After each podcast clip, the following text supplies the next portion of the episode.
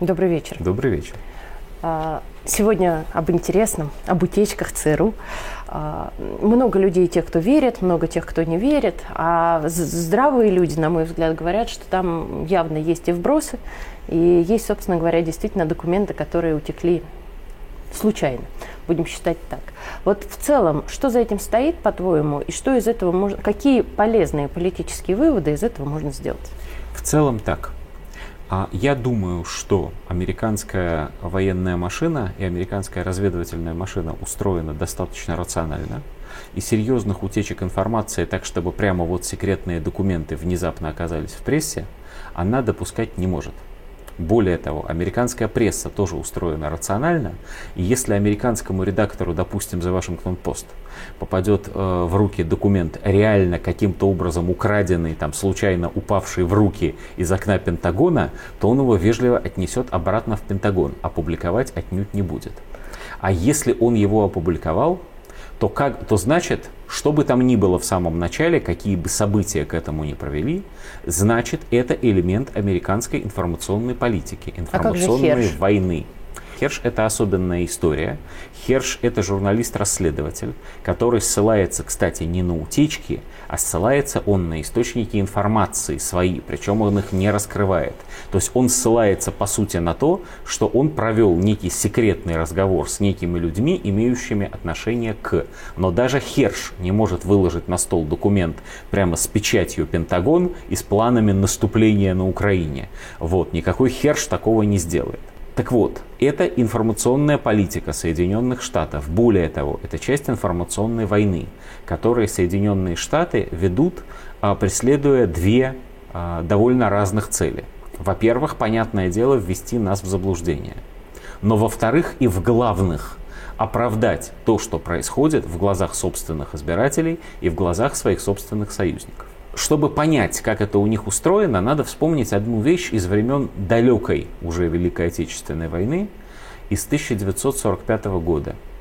Так вот, зимой 1945 года, когда была последняя наступательная серьезная операция гитлеровцев против нас в Венгрии, Балатонская оборонительная операция, она называется в, Великой, в истории Великой Отечественной войны, о том, что немцы будут наступать, нас союзники, а мы были союзники, вот, они нас предупреждали, они предупреждали Сталина, предупреждали дважды, но оба раза назвали неверное направление и неверные параметры этой наступательной операции фашистов.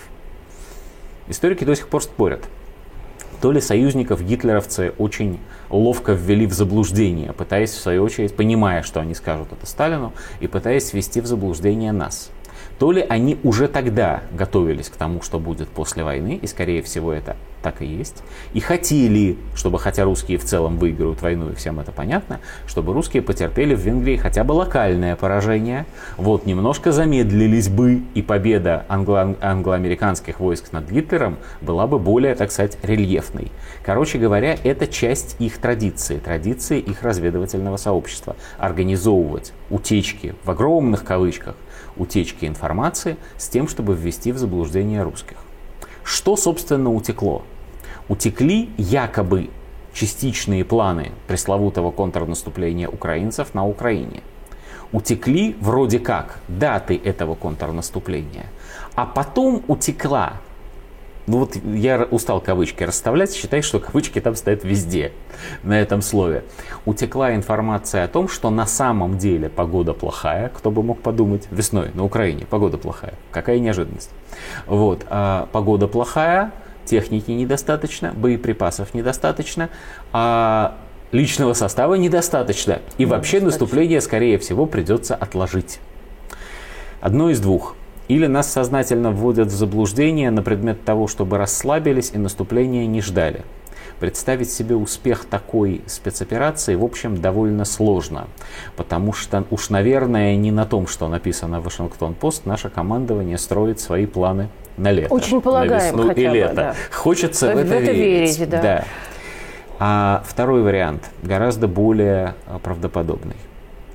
Нечем на самом деле наступать действительно не сумели а, они подготовиться.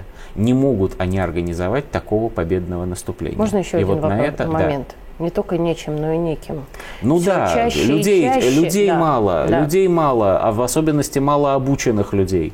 Вот, про мобилизацию-то они пугают в основном наше население, а страдают-то они от нее в основном сами. Вот. Тут вот какая штука еще есть, чего я не успел договорить. Еще одна публикация была в Вашингтон-Пост, гораздо более важная – там было сказано, что по мнению, совершенно официальному, заметь, мнению, значит, разведывательного сообщества США, управления разведки самого Пентагона, не будет никаких переговоров с русскими в 2023 году, а военные действия, скорее всего, продлятся в 2024 году. Это что такое? Точнее, это как нужно понимать? Это они заранее отчитываются перед уважаемыми избирателями. Ребята, победить русских в текущем году Невозможно. мы не сумеем. Никакого успешного наступления, вот чтобы, как они пишут, нанести России стратегическое Крым, поражение да. на поле боя. Крым это уже подробности. Надо сделать что-то такое, чтобы сказать, мы нанесли русским стратегическое поражение. Не получается даже в рамках информационной войны, даже в рамках вот этого представления, Бахмута. да, совершенно верно, даже в рамках представления о том, что Бахмута то ли не существует, то ли он не имеет значения, даже в рамках представления о том, что, значит, эти э, леопарды лучшие в мире танки, а русские воюют на Т-55 старых, даже в рамках этого сообщить о том, что мы одержали большую победу, не получится. Говорят они заранее своим избирателям и стелят соломки. А они не зря стелят соломки, они все время помнят о том, что в э, октябре 2024 года у них вы, выборы президента. И у нас. И у нас Только раньше, октябре, у нас да, в марте, марте 2024 да. года. Но помнят. по поводу исхода наших выборов, они, надо отдать им должное, не сомневаются. А вот что касается выборов их собственных, они сомневаются очень сильно. И не только в том, что Байден доживет а в том, что вот эти вот глобалисты, Демократическая партия США, могут на этих выборах прийти и победить. Извини, я смеюсь, потому что вот как раз ну, на днях Байден делаешь, что прыгал там с кем-то вместе, у него там на заднем плане. Байден со страшной силой да. демонстрирует, что он молод и здоров. Да, он да. даже оттолкнул английского премьер-министра, значит, в порыве неистовых чувств, э, прилетев, значит, в Северную Ирландию, он его толкнул, ну, помешал он ему. Так более того, он вот. на коронации Очень вроде добрый. не собирается присутствовать. Это, это да, я, вот я не помню насчет коронации, да. может и не собирается. Молодец, короче. Да. Вот, очень ярко себя ведет, его очень много в кадре, как положено. Так вот, они очень боятся выбора проиграть республиканцам. И поскольку они боятся выбора республиканцам проиграть, постольку им очень важно заранее сказать, что они, с одной стороны, не потерпели на Украине поражение, а с другой стороны, то, что они не победили, это, ну вот, были Погода объективные виновата. причины. Да, танков этих вот, боеприпасов не подвезли. Вот это Но при вот, этом вот Трамп все. же очень хорошо воспользовался ситуацией. То есть а, правильно ли я вижу и замечаю, что все-таки э, сейчас можно говорить о том, что республиканцы а, укрепляются? Я бы сказал очень осторожно. В последние недели у республиканцев появилась реальная возможность а, побороться за победу на выборах.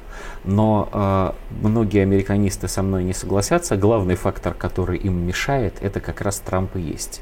Потому что Трамп не только имеет огромное количество сторонников в США и не только говорит разумные вещи по поводу войны, но еще, к сожалению, раздражает огромное число американцев своим, скажем так, несоответствующим статусу президента поведением. Вот, да плюс уголовное дело против него, судя по всему, не совсем выдуманное, осторожно скажем. Вот, республиканцам бы, конечно, нужен был бы еще один Трамп, но только не такой как на Урале любят говорить, только лучше, но другой. Вот, вот какой-нибудь такой, на котором не висело бы уголовных дел, у которого ну, галстук был бы другого невозможно. цвета. Совершенно. Я это очень хорошо да. понимаю. Повесили бы дело. Вот, больше того, они сами очень хорошо это понимают. В этом смысле американская политика сейчас совершенно прекрасная. У демократов нет никого, угу. причем они сами себе это накачали на голову. У них нет никого, кроме старого Байдена, у которого трясутся руки, и который забывает, в которую сторону идти со сцены. Не только, вот. который разговаривает постоянно со своими человечками Совершенно сзади. верно. Да. Вот. А у республиканцев нет никого, кроме Трампа, который, конечно, с человечками в своей голове на людях не разговаривает. Слава но Богу. при этом хамит вот, и, это, и, и, и раздражает очень часть, большую часть населения. С одной стороны. А с другой стороны, вот как раз э, Техасу и Реднекам очень нравится такое поведение. Конечно, но их может не хватить Это для правда. победы на выборах. И больше того, их может не хватить для того, чтобы большинство Америки а, стало сопротивляться э, военной помощи Украине. Короче говоря, что мы имеем в сухом остатке? Мы имеем оправдание американцев перед собой, своими избирателями и союзниками в том, что наступление у них пока не получается. Мы имеем очень большую панику по этому поводу э, в, э, на Украине и среди ее ближайших да. союзников. И мы имеем, по-видимому, э, желание их компенсироваться. А вот в виде компенсации они могут пойти, и тут я это уже с некоторым Опасение. опасением говорю, они могут пойти на меры, которые мы уже видели, то есть на попытку разворачивания террористической войны. Я думаю, что ну вот вовремя. Спасибо. Последнюю Спасибо. точку. Да.